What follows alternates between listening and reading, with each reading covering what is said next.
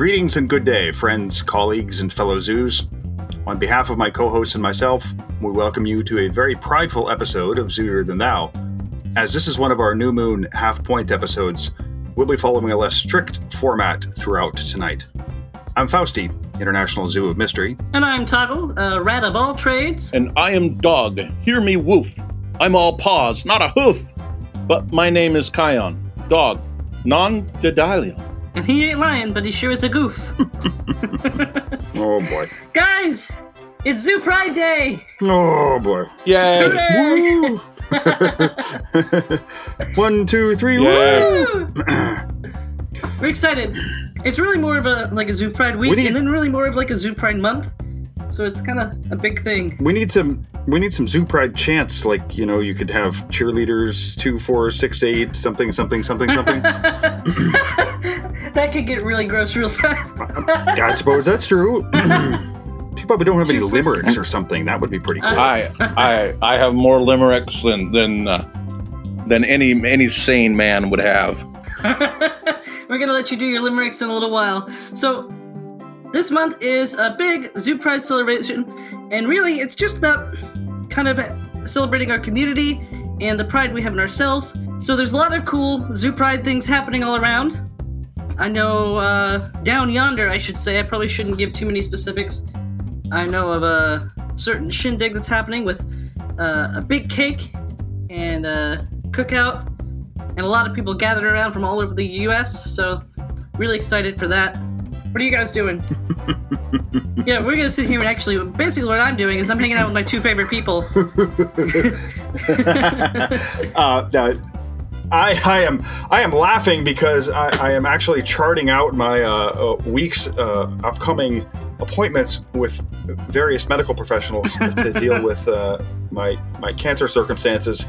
And as an ideal thing to be doing on Zoo Pride Day, and as a celebration of my community and my identity, it's probably not exactly what I, really should be doing. So I'm just going to go ahead and slide this aside and stop thinking about cancer here while we're working on the episode, because maybe we'll get a little bit of energy out of it that way. Sounds like a plan.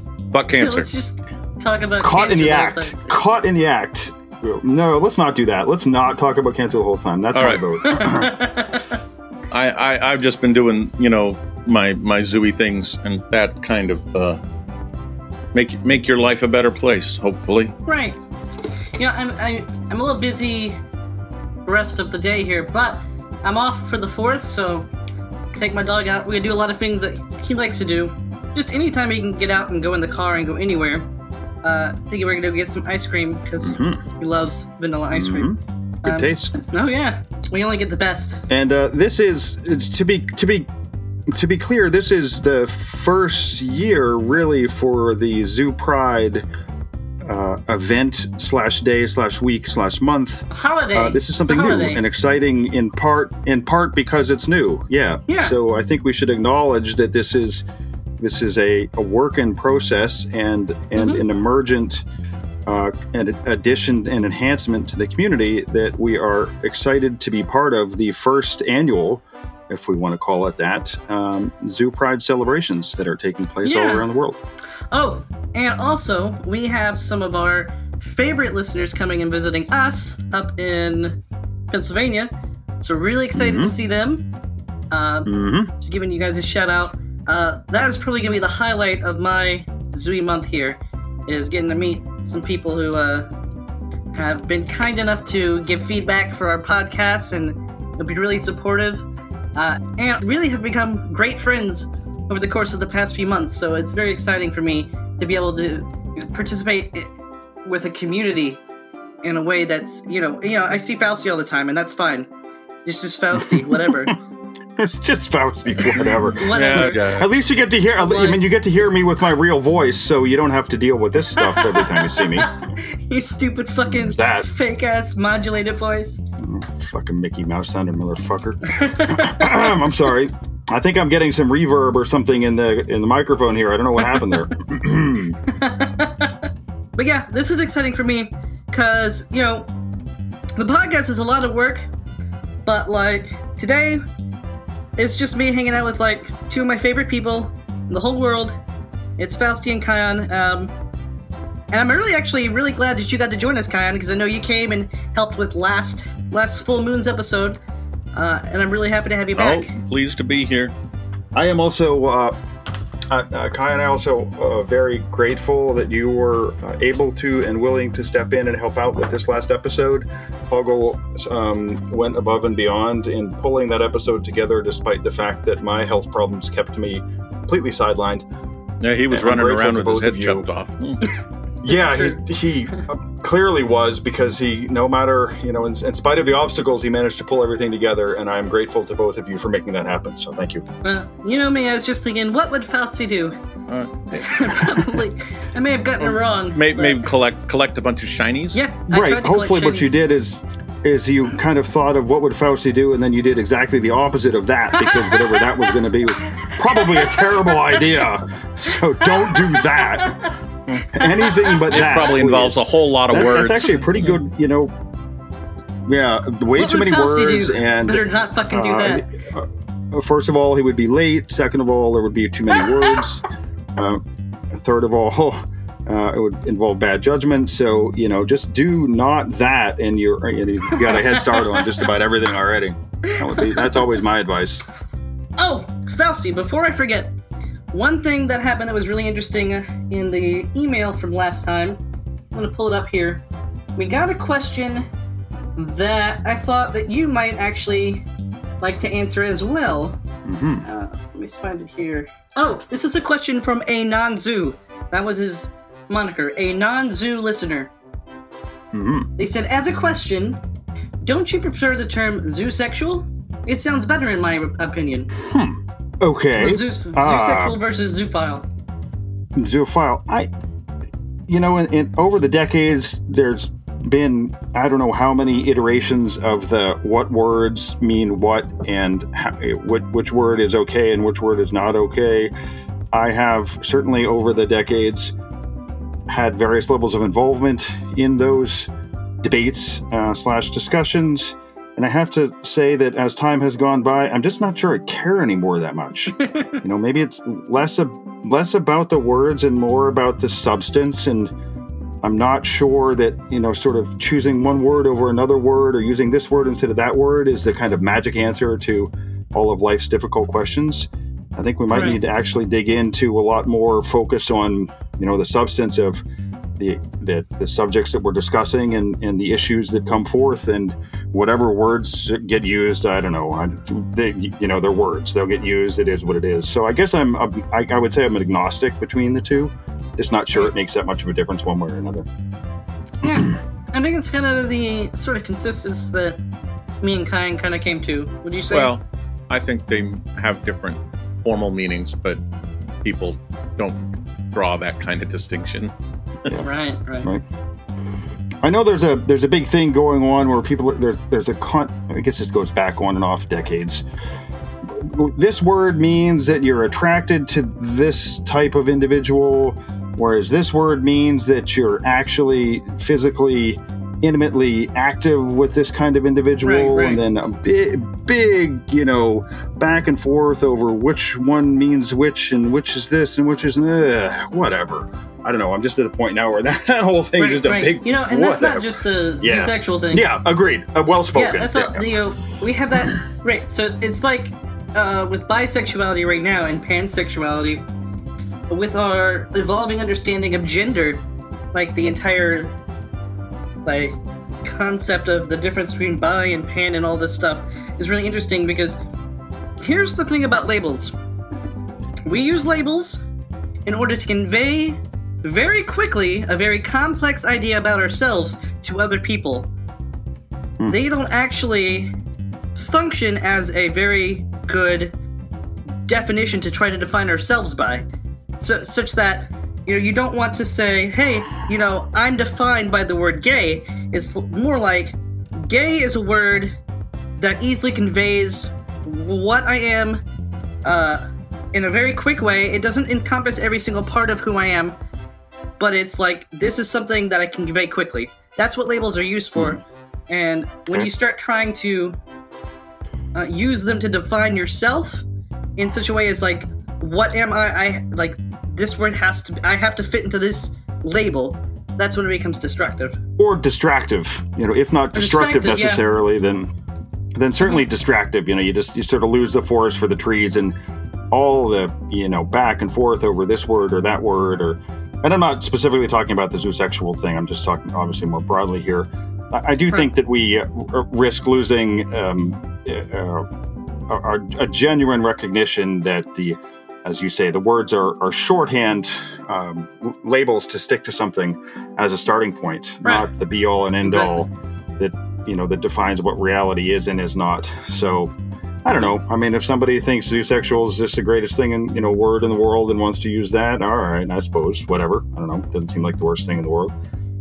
You know, for me, myself, I'm not so captured by it. And in the same way that there's something about being referred to as a homosexual that just seems a little bit, you know, the focus on the clinical, maybe? Sort of the clinical. Well, that's it. That's exactly what I was getting towards, is sort of the mechanics of the thing, you know. It seems like it is perhaps overly reifying, you know, an identity down to a category of sexual acts. So, you know, maybe more the focus is the identity and less on the sexual acts. But maybe I'm just getting old and over the hill, and that's what old people tend to say. Kion's old. What does Kion think about that? I think that we're not, that people will always be startled about that we are more than our immediately available identities would convey, but that's all part of getting to know anybody. I mean, how many times you reveal something about yourself? You know, I fly drones, and they're like, "Oh, I didn't know you fly drones," and you'd be like, "Well, I don't just go around and say hi. I'm Kion. I fly drones to everybody." Well, this is a non-thing. That's how you introduce yourself to me. Is it? Yeah. I thought it was I fuck dogs. Kion, no, with me it was just I fly drones, which just, you know, seemed amazingly boring to me. Oh man, yeah. I must have misremembered that one. Slipped in under the radar. My memory just kind of spotty. With your stealth drone. Yeah, very stealthy. Mm-hmm. So we're sitting here. I've got donuts and Gatorade and like candy, and Fausti's got ice cream. I've got honey mustard mix here. That's weird, but he's also nursing a bottle of cider. Well, I finished it because it took so long for Fausty to show up. God, Fausty! Wow! I mean, this is beat up. This is a giant bottle. We're just going to shorthand this. This bottle is like a 40, right? I drank a whole 40 waiting for Fausty. Okay, so we're gonna go ahead and shorthand this. This is the section of the podcast where we beat up the guy with cancer. So I see what it's like. I'm beating up on the cancer, not on the you. Yeah, I'm beating up on you. I don't know about him. I pretty much feel like you're beating up on me. If you want to beat up on the cancer, that'd be great. You know, you're kind of like absolutely help, but in the same space, I guess. Yeah, we do overlap at this point, and that is an unfortunate circumstance. How am I going to beat up the cancer without punching in the face? I don't know, but if you come up with a good idea, I'm all ears and willing to listen. No, it was my fault that I was slow in getting to our recording session here in the studio. Toggle was sitting and waiting and waiting and waiting, and I did eventually make it into the studio, and I do apologize for the slowness. That's okay. I'm drunk. I don't care anymore. I actually blame cancer. You know, actually, it had nothing to do with cancer, the reason that I was late today. So just to be clear. Can I just say, by the way, it is so exciting to hear you right now because you sound so much better than normal. Like, you just sound so good. I just like the better than normal. Like, if only you guys could hear his sonorous voice. He has improved his little algorithm for modulating that voice now. Well, by the time it gets to the listeners of the podcast, it'll be the squeaky, annoying voice that, you know, Toggle has stuck me with all the way through. But in real life, I do actually sound qualitatively different right now in that I am currently in between chemotherapy treatments. The last protocol I was on, toxic side effects built up to the point where we had to stop, and I have not started the next protocol yet. So I am off chemo right now for the first time in many months, and as a result, yes, the world does look vastly different to me right now than it does when you're on chemo. And I am trying hard not to be spoiled by this whole not being on chemo thing, mostly, and failing, because this is much nicer. I like this a lot. You do have the rose-colored glasses on, huh? For right now, until, you know, things go sideways and I'm rushing for the chemo again. Yeah, it is a pleasure to be alive, and I am grateful to be alive right now. I think as of 6 months ago, the chances of me being alive, you know, here 6 months down the road were maybe 1 in 3, I would say. So I'm already kind of on borrowed time, and I am thankful, yeah, that I am able to be here. Who knows how much longer, but in the meantime, I will take advantage of all the time I can to do the best I can and to appreciate every day I'm here. Well, we are happy to have you here 6 months after. And I hope, my personal hope is to have you here for long, long from now. As long from now as I can possibly keep you here, selfishly to myself, where no one else can have you. Thank you for your caring and concern, and thank you for your patience as I have been relatively sidelined the last month or so with this chemo challenges. It has been a pleasure working with you on the show so far, and I do hope that we have the opportunity to continue doing that. Yeah, me too. And of course, now we've kind of roped Kion in. Kions are like honorary. I see the doom looming overhead that eventually I'm going to be even more a part of this podcast. This is like some version of an ambulance chaser podcast version where he's just lurking, waiting for me to die so he can jump right in. All right. I'm working on it, man. I'm working on it. You know, I'll get back on track. He's going to be like, Kion, I needed that script yesterday. Where the fuck is it? The script? You write the scripts. No. You write them now. Oh, no. It's here with Fausty now. Gentlemen, I would recommend that we maybe move forward to our own thoughts as individual members of the hosting team here for what it means for us personally when we talk about the concept of Zoo Pride. Yeah. How about that? Yeah, it sounds good. We're also shortly going to have other members of our community talk about it a little bit as well. So excellent. Stay tuned for that. Okay. Fausty, you kick us off. Wow. Okay. You're on the spot now. Oh, God. The pressure. What does it mean for me? I'm going to tell a wordy and somewhat long-winded story. Oh, surprisingly no kidding. Enough. Really? And that's totally out of character. I'm not surprised by the wordy part. Yeah, you know, meandering, barely relevant. Get it started. Right, exactly. See, I'm already meandering and I haven't even gotten to the story yet. Skip to the end. So when I think about Zoo Pride and discussions about what I mean when I myself say that I am proud to be a zoo, I think back a little more than 15 years ago, a dear friend of mine and I were having some discussions about these general topics, and I was encouraging him at the time to find an opportunity to challenge and potentially evolve forward his own self characterization of who he was, and for the simple fact that he was ashamed of being a zoo. This is certainly not an entirely unusual, you know, turn of events. He's not unique in that regard. And as we talked, I was telling him, well, let's see if we can't, bring out your pride in your zooish nature and who you are. And the conversation ended up being much more substantive than I would have thought, because he really had no idea what I was talking about when I talked about inculcating, developing, nurturing, encouraging one's own self-pride. He saw that as a negative thing, where pride, it's the sort of haughty, swaggering pride. Sin. Yeah, the sin of pride. Right, the sin of pride. And it was amazing because I had never made that overlap in my own concept of being proud, you know, of who I am.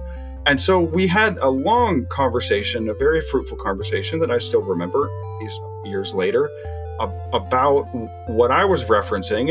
And I started by saying, oh, yeah, no, it's not that swaggery, self-important, boastful, noisy football team pride stuff. Though we do use the word pride for that.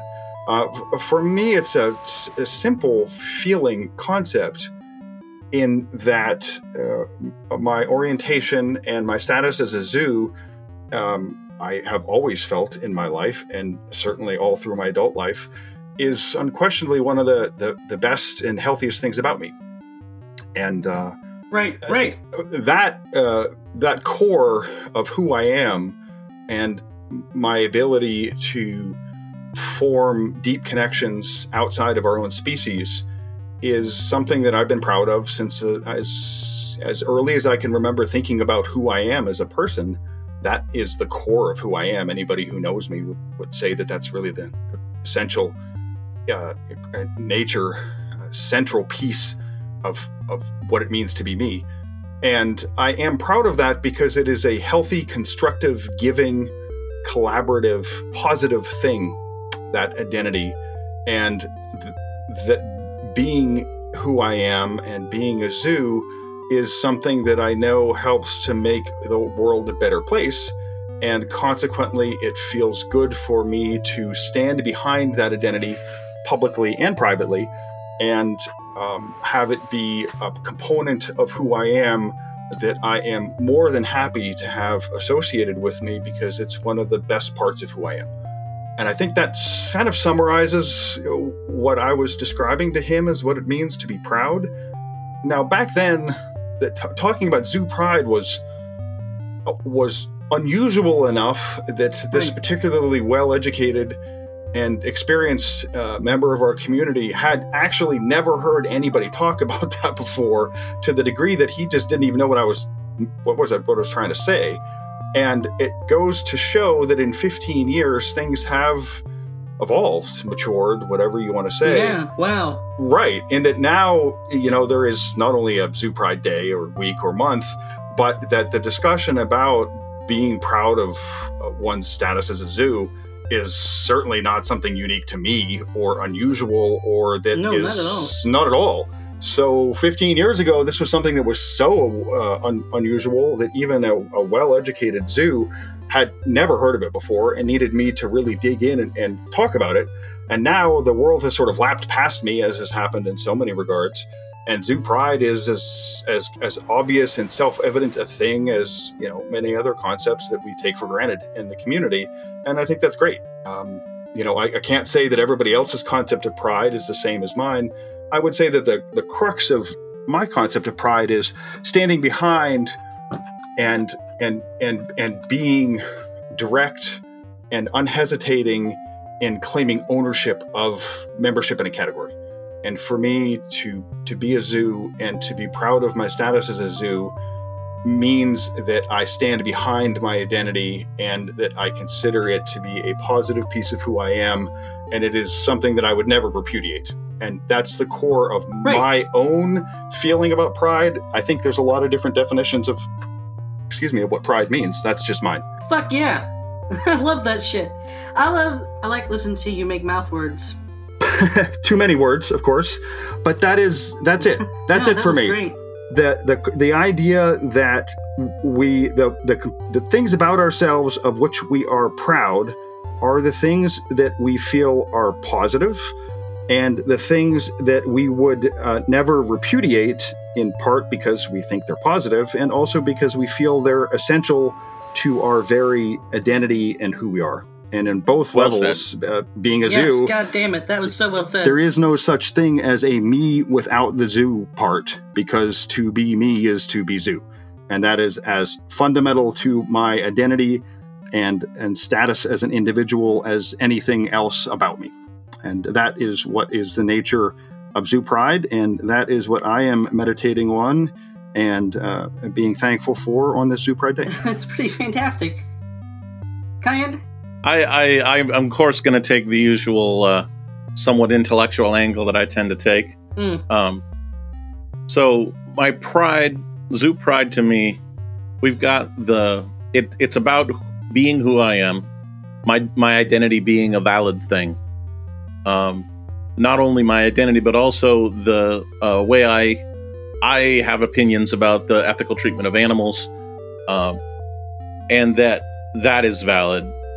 Now, the reason that pride even comes into that, because those are two things that exist entirely independently of any need for pride, is the societal more we have in American society here against non-heteronormative sex. Right. It's so far outside the norm that many members of society don't even know that it's a thing. True. They have to double take and say, wait, what? Wait, people have sex with animals? Yeah. They're like, yes, seriously, they do. And they just have never even encountered the concept in their lives. There's also an ambient expectation of a normative concept of ethical constraints regarding animals. Right. You know, who owns who can decide who gets to keep their balls and who doesn't. Right. And they don't apply it consistently to life forms or even the mammals. Right. They only apply it to humans, and then only the ones that they choose to apply as humans. But that's besides the point. So comes down to pride is the way you deal with the mental conflict between how you are and how things are that are against that. Right. The conflict and dissonance that involves. Right. So being a zoosexual sucks in a heteronormative society. Everyone assumes that that's horrible if they've thought of it at all. Mm. And thanks to many fun internet trolls these days, more and more people are getting the idea that it does exist and should be seen as horrible. Right. Fuck them. And yeah, then you have the whole matter of ethics, and you want us to talk about ethics and people don't even know what you're even starting to talk about. and once you get through that, then they're like, well, just humans. So just even having an ethical opinion is it sucks as well. Right. So pride, as it is used in just about everybody who has pride about things, is the patch that goes between that covers up that dissonance between your identity and how people want you, just assume you should be. Right. Between my ethics and what people assume is or isn't ethics that are appropriate in society. The pride is the way that it's dealt with. It's the way that I can justify in my internal dialogue and narrative saying, yeah, this is fine, and I'm proud of it, because if I wasn't, then who knows, right? Right. You know, I think that, you know, a lot of what you say really does apply, like, in trying to think of, like, you know, what is zoo pride to me? I think that what I gain from being a zoo is an empathy that I can't otherwise have not being a zoo. And I would not trade that empathy for anything. Having that unique perspective from, you know, being, you know, against that taboo, being, you know, in the face of that and understanding what it is to go through that, and, you know, developing an identity that involves that, provides me a perspective that normal people, we'll say normal quotes, don't have, that is so invaluable. Like, that perspective is necessary, because if that perspective doesn't exist, then, you know, it's just a matter of walking on different marginalized groups, basically. You know, every marginalized group will get trampled over without someone who can empathize with them.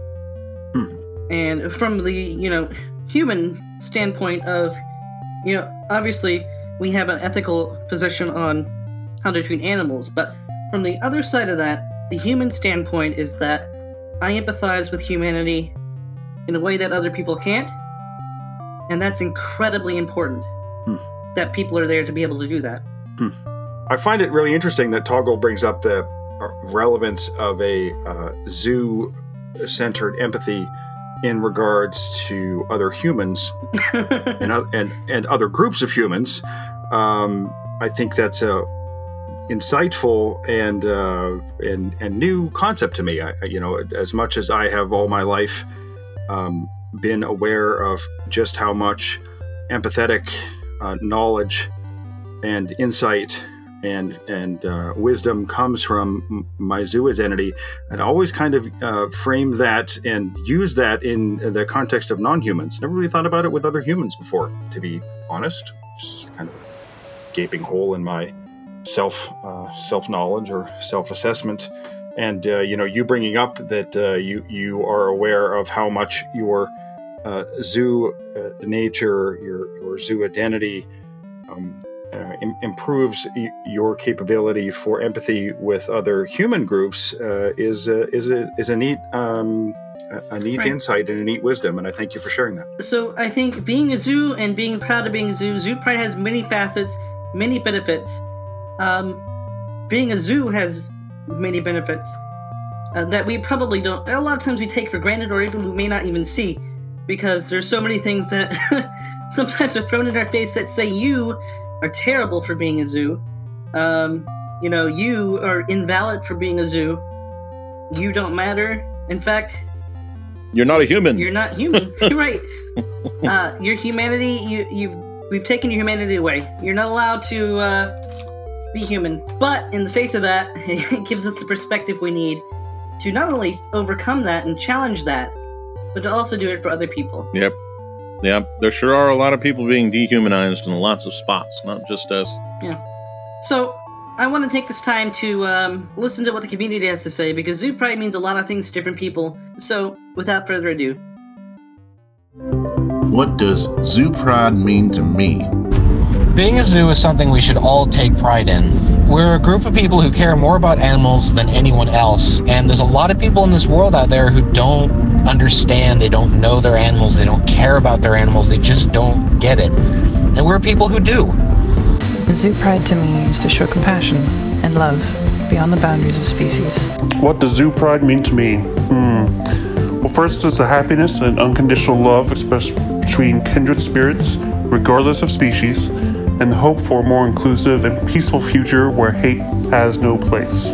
Zoo pride means being able to tell your friends, your family, and your dog's vet that the dog they keep referring to as your daughter is in fact your best friend, your lover, and the best reason to get up every morning. I think having zoo pride is taking pride in being who we are. I think it's best to take pride in it just as kind of the first step to acceptance.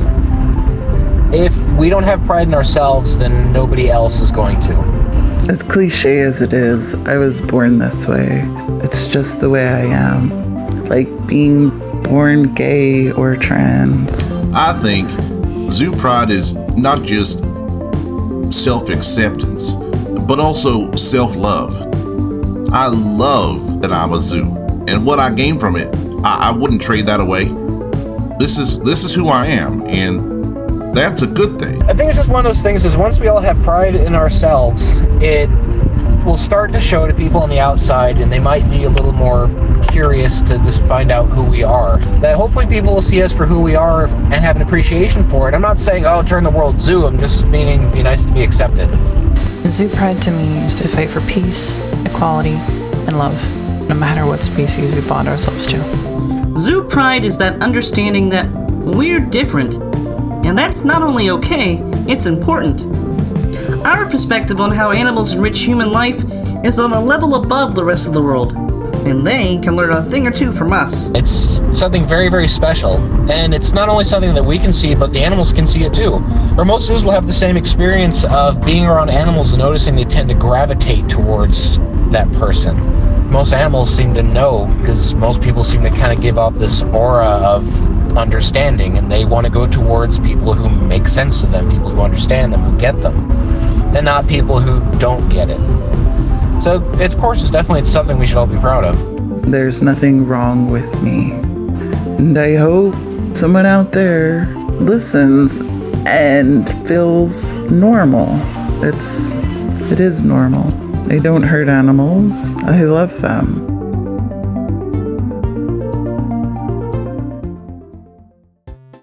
Welcome back to more Zooier Than Thou. So, Kion was sharing with me that he has a little bit of a, like, kind of like a museum relic of zoo history. Oh, yeah. Sitting on his bookshelf. He is a museum relic of zoo history. a honest-to-God, hard copy printed element, a book of limericks on the 27th of April, 1996. Wow. These are, tell us a little bit about it. So, because a book of limericks just doesn't mean anything. All right. So the fellow Actaeon was one of the attendees at my gathering in Portland in 1996, and he gave me this book when he was there. He's like, I wrote some limericks, and we read them, some of them out loud, and he gave me the book, and it's like, I printed these. It's like, that's great. So it's been on my shelf the whole time. I've read them once in a while, but there's a lot in here. There really are. There's like a couple hundred. So I figured I would share with you a limerick or two. That rhymes right there. See? And indeed. I share with you a limerick or two. I think my meter's off. Let's. So here's a little four verse one about horses. Oh. In a stable, an amorous Prussian ended up with a painful concussion when he swallowed the seed of a Trakehner steed and was stunned by the force of the gushing. His action had harsh repercussions. He became the farm's major discussion.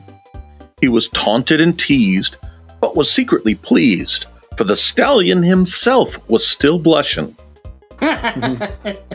He knew that with fate he was brushing, but the ardor within him was crushing. So he went to the mares and showed them his wares and entered with rapid concussion. Oh. The farmhands, their voices all hushing, said, the time's come to send the man flushing. He was sent to the front where the lad bore the brunt of the horses who spoke fluent Russian. What the hell? That's a four-bar. I don't think I've ever seen a four-bar limerick. It's always been like right off the bat. Yeah. There's some in here that have a couple of verses. Most of them just have one. So I have a correction. If we're going to use that correction of pronunciation, the pronunciation is Trakehner in the first bar. If that matters to anybody, yeah. So Trakehner? and Trakehner, and they don't. You'd know. They don't actually produce a lot of volume, just out of curiosity, on average. So anyway, that's a bit of a editorial. Oh, the things commentary. You know. Oh, the things one learns in a life of zooey debauchery. I'm fascinated to know what the sample size is of your statistical analysis of Trakehners. The sample size is delicious. So right there. Yep. There you go. All right. Has a relatively high percentage. It's a warm blood breed that has a relatively high percentage of Arabian blood still in it. And I do have a background having trained Trakehners for a couple years. Long, complicated story as to how that happened. And they're neat people, but like all Arabians, not particularly known for endowment type issues in general. So not criticizing. I'm just making an observation. I never knew. Oh my God. A girl took her dog into bed and proceeded to give him good head. Said the lass, I've a thought, why don't we tie the knot? But the pun irked the dog, so he fled.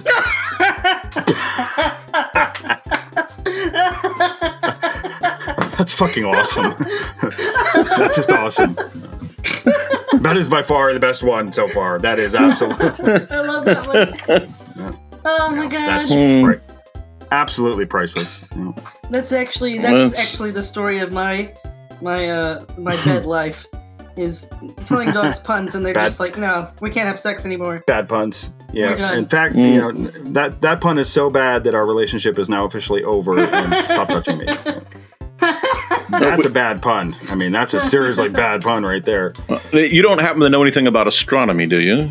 A little bit, not too much, but... Not as much as I know about Trakehners, but go on. Give it to us. So, all right. A zoophile astronomer named Fisk loved his mare with a passion quite brisk. One night, while in action, the Fitzgerald contraction foreshortened his rod to a disc. Oh, wow. That's fucking dumb. Oh, wow. That's amazingly geeky. Damn. Oh, my God. Who writes this shit? Oh, my God. Actaeon. What a nerd. Yeah, I'll say. Give me another one. All right. An equophile, swollen with lust, screwed his mare, whom he'd learned he could trust. When he fondled her udder, he heard the mare mutter, "I'm a cop, buddy. This is a bust." What the hell?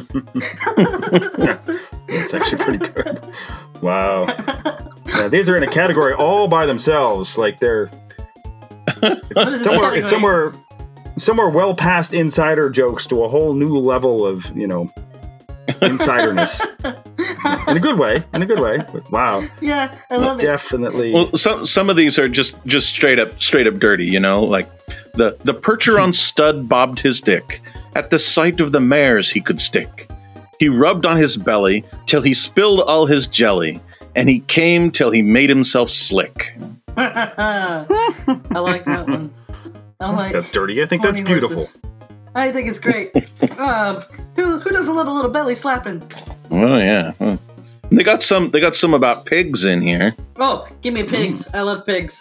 A hog rancher just east of Macon with a particular sow was quite taken.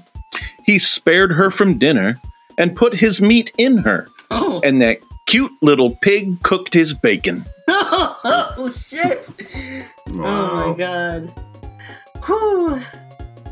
Oh, here's we go. I like this one. Okay. The boar is a creature most lewd.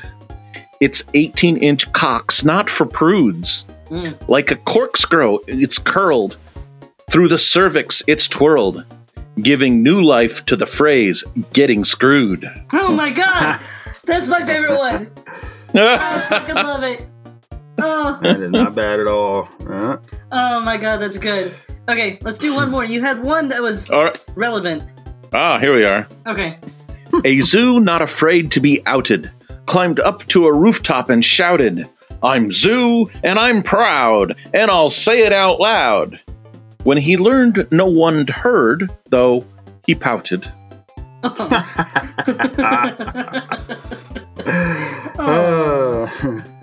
will come a day and an age when, you know, bragging about how you're a zoo and you're proud of it, everyone would be like, yeah, whatever. Blah, blah, blah. Everyone's a zoo now. Yeah, nobody needs to hear it. Whatever, that's fine. Nobody cares. I have to say that there has been an interesting dynamic that I have observed this year in the lead up to the Zoo Pride celebrations, first annual Zoo Pride celebrations, in that there's been a certain amount of, and I'm sure you guys have seen as much or more than I have in this area recently, of bickering over whether zoos are allowed to be proud with those claiming the right to determine whether that is quote unquote allowed, usually being people who claim to speak on behalf of the LGBTQIADEIEIO community, and saying that, you know, essentially, the pride is our thing. You guys aren't allowed to horn in on our turf. Oh, I'm horning in, all right. I'm here. I'm queer, and I fuck dogs too. So that's been interesting to watch. The And some of it's like, you know, just trolls and bot traffic and everything else. But there have been, I think, some legitimate claims by people who are in the, you know, LGB, so on and so forth community that, oh, you zoos aren't allowed to be proud. You know, that's our concept. And we're not giving you access to it. And that was like, really? You can't own a concept, I don't think. Come on, man. That's a little... Maybe they have a new department for patenting concepts. Our pride. Yeah. Like, you can't be part of our sexual pride that we celebrate. You're not allowed to be part of it because we don't like you. Or more, actually, it's probably more likely we don't want to be associated with you because... a lot of people have tried to say that our pride will lead to a slippery slope, which includes you. Right. I really think that that's probably more likely the real barrier there. One more before I put this book away. Okay. Okay, back to the mercs. Go ahead. It's got to be dogs because I didn't do any dog ones. Oh, right. Fair enough. It was a contest. That was no lie. Who would come first? The doggy or Vi? He thrusted and pushed. She became really bushed. And of course, no one won. 'Twas a tie. Yes! Oh, that's fucking awesome. That's awesome. Yeah. Wow. God bless Actaeon. That's so good. Yeah. Our Lord and Savior. Okay. There's a small world component to this in that the author of that book of limericks is plays a role in my own personal history and my history of being outed as a zoo. Not that he outed me, but it's funny that when this book concept came up before the episode tonight, I was asked if I knew who Actaeon is. And I was like, "Well, small world, yeah, I do." That's true. So needless to say, it is always interesting how few degrees of separation there often are in the Zooey universe, and here is another example of that. Actaeon's book of limericks. So now my notes say make Fausty, make Kion sing a song. No, it was make Kion, make Fausty sing a song. Oh, wow. That's amazingly optimistic. All I need you to do. Yep. Okay, here we go. Is sing Old MacDonald. Yeah. Wow, that is just not going to happen. He already did the E-I-E-I earlier. I did. You can use that. Yep. No, you gotta actually sing it, the whole thing. Come on, I'll sing it with you. We'll sing it together. I actually don't have to do that, though. The beauty of it is that you telling me that I have to do that does not actually mean that I have to do that. So see, he's not trying to make me sing because he knows that I would. Yeah. Right. I know. So why don't we just have you sing? Right, because that would be awesome. There you go. Done. Problem solved. See, we're problem solvers. But is that what we're solving? My truest desire is to hear you sing before you die. I have to hear your sonorous voice. The only reason that's the case is that you've never heard me sing before. And the first time you hear me sing, you'll be like, oh, okay, right. Or, boy, that was a mistake. All right. Anyway, can I ask you to stop singing now? So it could say it's all about the life. No chemo. Oh, no. That's awful. I'll tell you what. How about this? How about when we get to the point where I'm deep enough in the cancer bucket that there are just shoveling painkillers at me until I finally croak? Then during that period of time, that would be a great time to get me on the podcast and ask me to do embarrassing, irresponsible personal things, because then, first of all, I'll be close enough to dying that we'll care even less about whatever. And also, get me hopped up on painkillers, and I'll just do whatever stupid thing you ask me to do with a smile on my face. So. You're the one who's very happy to say, "Yeah, this is me, and I'm Zoo, and I live here, and this is my name." And then you're worried about doing embarrassing personal things. Your entire career is defined by doing stupid, embarrassing things. That's true. That's actually true. Okay. Definitely have built a career out of stupid and embarrassing. Check. That's a good point. However, I really don't transgress on the arts by taking my lack of artistic talent and multiplying it by pretending as if I am qualified to do things like sing. So we're not trying to find the next, super awesome singer. We're just trying to be entertained. You don't have to be Pavarotti. You just have to make us laugh.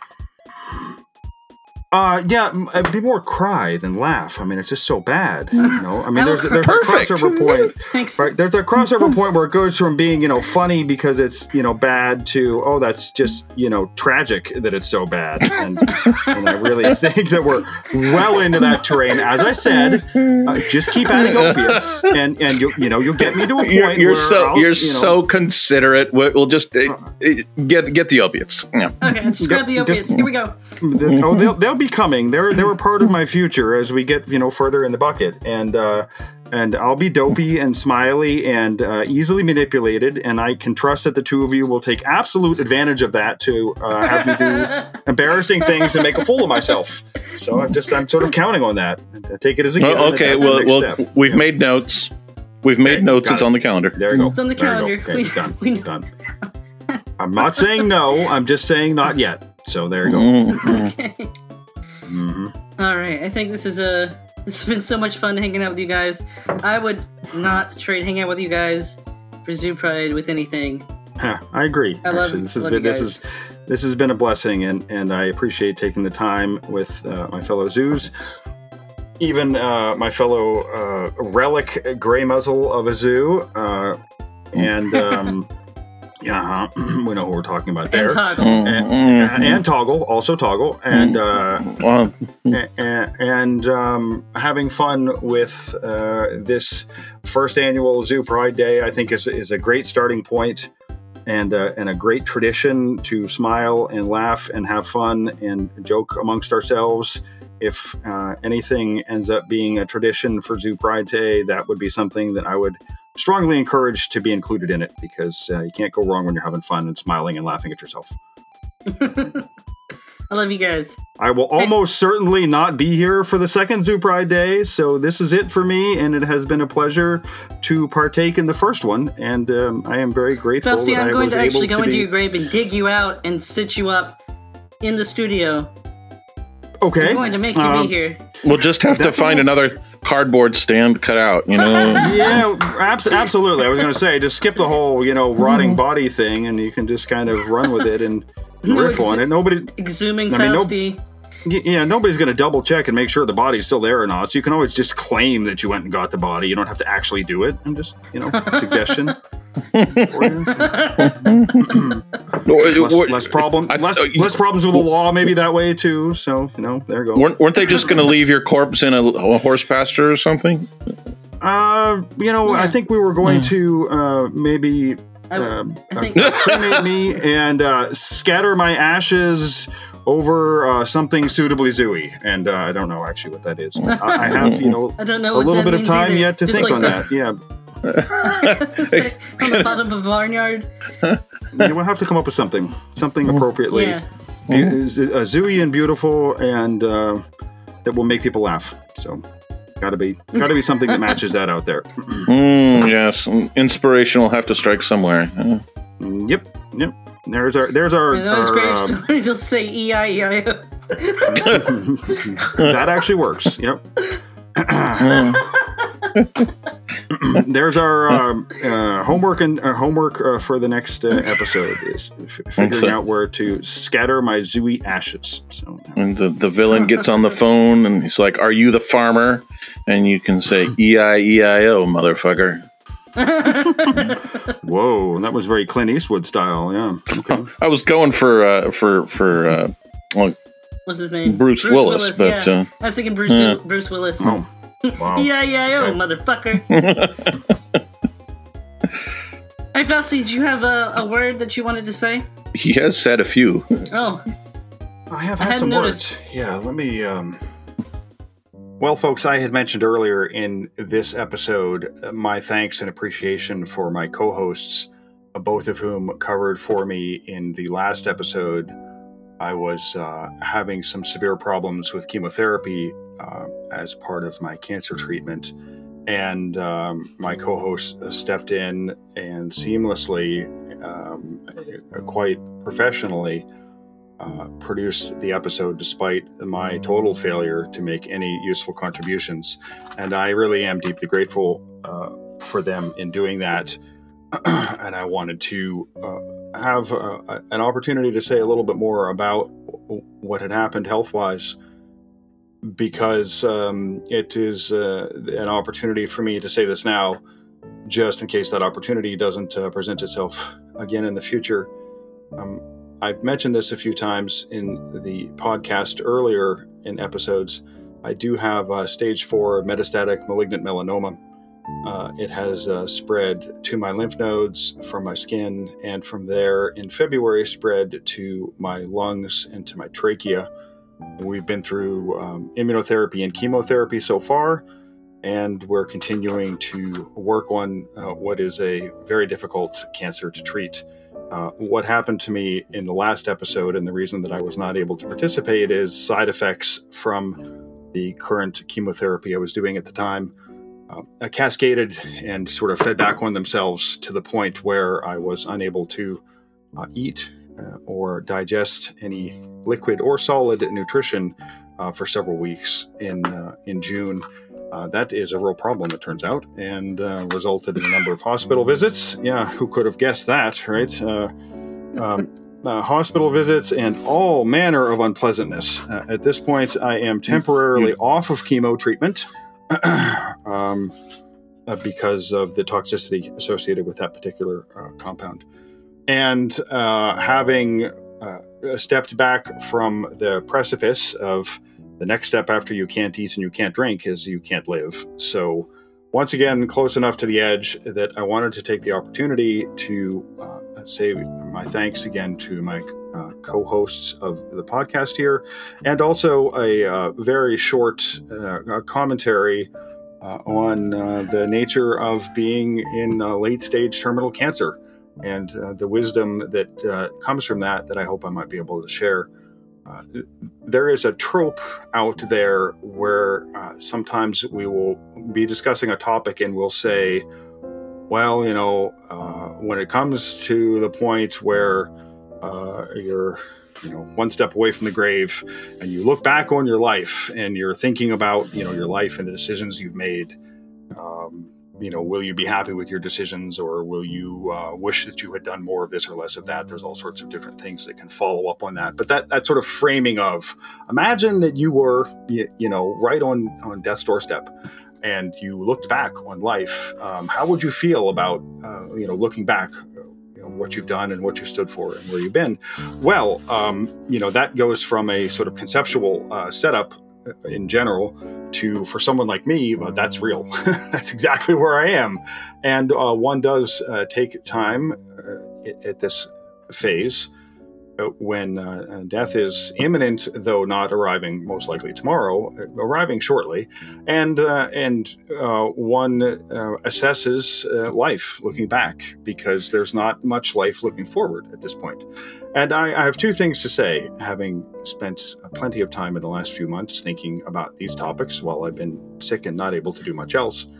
The first thing I would say is that we often wonder, looking back, I've been asked actually by a few people to put it in a different way.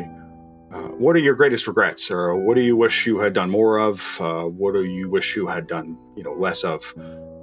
Looking back, you know, inventorying and reviewing your life. I've been asked that by a few close associates in the last few months who are familiar with my story and the story of my activism and the cost of that activism, especially in the last 10 years. And I think the expectation has often been that I would say, well, I wish I would have managed to avoid getting into a fight with the federal government of the United States about Zooey topics, because that cost me on and off 10 years of my life and my family and my sanity and PTSD and all sorts of other things. However, when I do look back on my life, whether this speaks well or poorly of me is up to anybody to judge, I am not in the least bit regretful that I made the decisions to take the stands that I have taken, despite the cost. Again, that may mean I'm just irresponsible and didn't learn the lesson. I choose to look at that and say that looking back and knowing that I have had my chance to live my life and make my choices, those are the choices I feel absolutely most confident in and least likely to second guess. So the wisdom that I have taken from that is that in the heat of battle, some of those choices and the horrific costs of those choices, I cannot say that I would have felt 100% confident in defending them in the midst of them. Some of those choices were so damaging that could I ever really say, yeah, that's great, I would do that again in a heartbeat. Well, this close to the grave, I can say those are the choices that I absolutely know were the right choices. There are other areas of my life where I look back and wonder, maybe I could have done this better. Certainly, I know there's many things I could have done better, things I shouldn't have done, stupid things I did do, all true.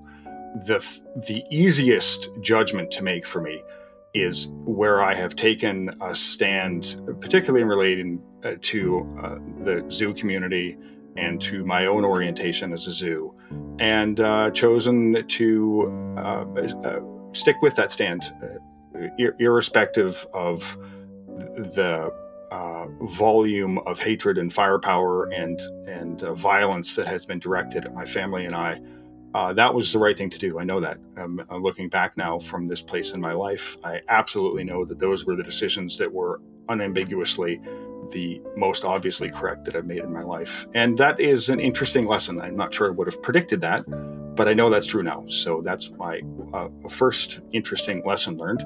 The second one has to do with pride. And apropos of the topic today and of Zoo Pride Day, I know looking back at my life that I have made plenty of mistakes, as I think most anybody would agree we all do. I've made more than my fair share, unquestionably so. And I could inventory and may well inventory all those mistakes before I'm dead. I know there are some things that I, without question, made the right choice. Like I was saying, on the activism side and on the standing for what's right side. And then in the middle, or perhaps on a different dimension, the parts that I am most confident in knowing that as my legacy, when I'm gone and life moves on and the world continues without me, the parts I'm most proud of unambiguously relate to and circle around my identity as a zoo. And I know that I will be happy to leave as part of my legacy and a big part of my identity as a zoo. And I am glad that as I do get ready to pack up shop and move on from here, that it is forever, indelibly a matter of record that I am a zoo and have been a zoo all my life and am proud of that and know that is a positive, constructive part of who I am and who our world is. And that's another interesting lesson to know this close. I've had a couple folks ask if I wasn't worried that my reputation would be tarnished, in the future over time by the, sordid knowledge of my sexuality. Don't you wish maybe you'd have been quieter about that stuff? So that as your legacy is assessed, over time when you're gone, that people don't get tangled up in that weird, creepy, zooey stuff, and they can focus more on my technical work and my academic work. And my honest answer to that, this close to the grave, is, oh God, no, quite the reverse. I would absolutely be mortified right now if I had hidden my orientation and my sexuality all my life, and I had a risk that it would be airbrushed out of my legacy moving forward. I am enormously grateful that my sexuality and my status as a member of this community is absolutely directly, permanently linked to who I am, because that is one of the parts of myself of which I am most proud. So those are my two little wisdoms from this close. I may still be hanging around here for a while yet. It's possible. Statistically, it's unlikely, and I now know from what happened in June that I could get very sick long before I'm actually gone and not be able to participate in the podcast. And prior to that happening, I did want to take the opportunity here to shoehorn in this small soliloquy and share those two bits of wisdom with the community as my contribution for this first inaugural Zoo Pride Day. And I thank all of our listeners for their engagement and contributions and participation in this podcast. And once again, thank both my co-hosts for the enormous and extraordinary contributions they've made to the success of the podcast. Thank you to all of you folks collectively. And may this be a premature eulogy that I'm giving myself, and perhaps I'll still be here annoying you for many episodes to come in the future. If not, at least I know that I have said my piece with regards to my sense of how I have invested my life, and I hope that those two tidbits of wisdom resonate and prove useful for others in the listening membership, to perhaps take a few moments to sit back and think, if it were you and you were close to your grave today, which I hope is not the case, looking back, what would you be proud of? What would you hope to be central to the memory of who you are after you're gone? And which decisions do you feel were the ones that were most obviously the right choices that you made, often maybe in hard times, but the right choice? And maybe which decisions do we look back on and wish that we could have done different? And I certainly have plenty of those as well. So thank you again for listening, and thank you for your engagement. And with that, I will hand back to my co-hosts to wrap up this episode. I just want to say, Fausty, that I'm really happy that if whatever short amount of time it ends up being, I'm glad that I've had you in my life. Thank you. It has been a pleasure to work on this with you this spring. we could take a moment. I'm going to eat a donut. And have we'll a donut. Out of here. No, I'm going to eat a candy bar. I need some chocolate for that. All right, steer this boat out of here. God damn it. Thanks, friends, for once again tuning in to Zooier Than Thou. You can subscribe to the podcast via our RSS feed. Just point your favorite podcast client at rss.zoo.wtf and off you go! You can even find us on Spotify, YouTube, Alexa, and the popular platform which cannot be named. We're everywhere! Our podcast website is still zoo.wtf. Tweet us at Zooier Than Thou, and you can find Zooey's naughty advice at Ask Zooey. That's at AskZooey. Feel free to send X's and O's to the anonymous form on our website, zoo.wtf.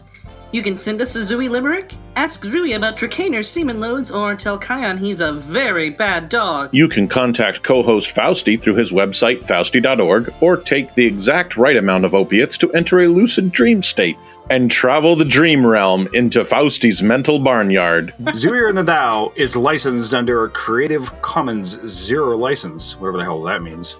No rights reserved. Share it on Napster or Kazaa or whatever the hell it is you goddamn kids are using these days. The treatment of all non-humans who helped make this podcast happen were ethically cleared by the Ethical Review Board on Omicron Theta-4 ethically. In case you are wondering, draftees have the highest semen loads on average, so bring a large thermos. Be nice to each other, friends. It's the sexiest, zooiest thing you can do. This is Old Man Fausty telling you to get off my lawn. Be good doggies. This is Kion, and I've been your cocainid today. And I've been your Zooey rat boyfriend, Toggle. We'll see you next time you feel like howling at the moon. Stay defiant, fellow zoos. Fuck yeah! That was fun. That was fun. I love you guys so much. This has been so much fun. It really has.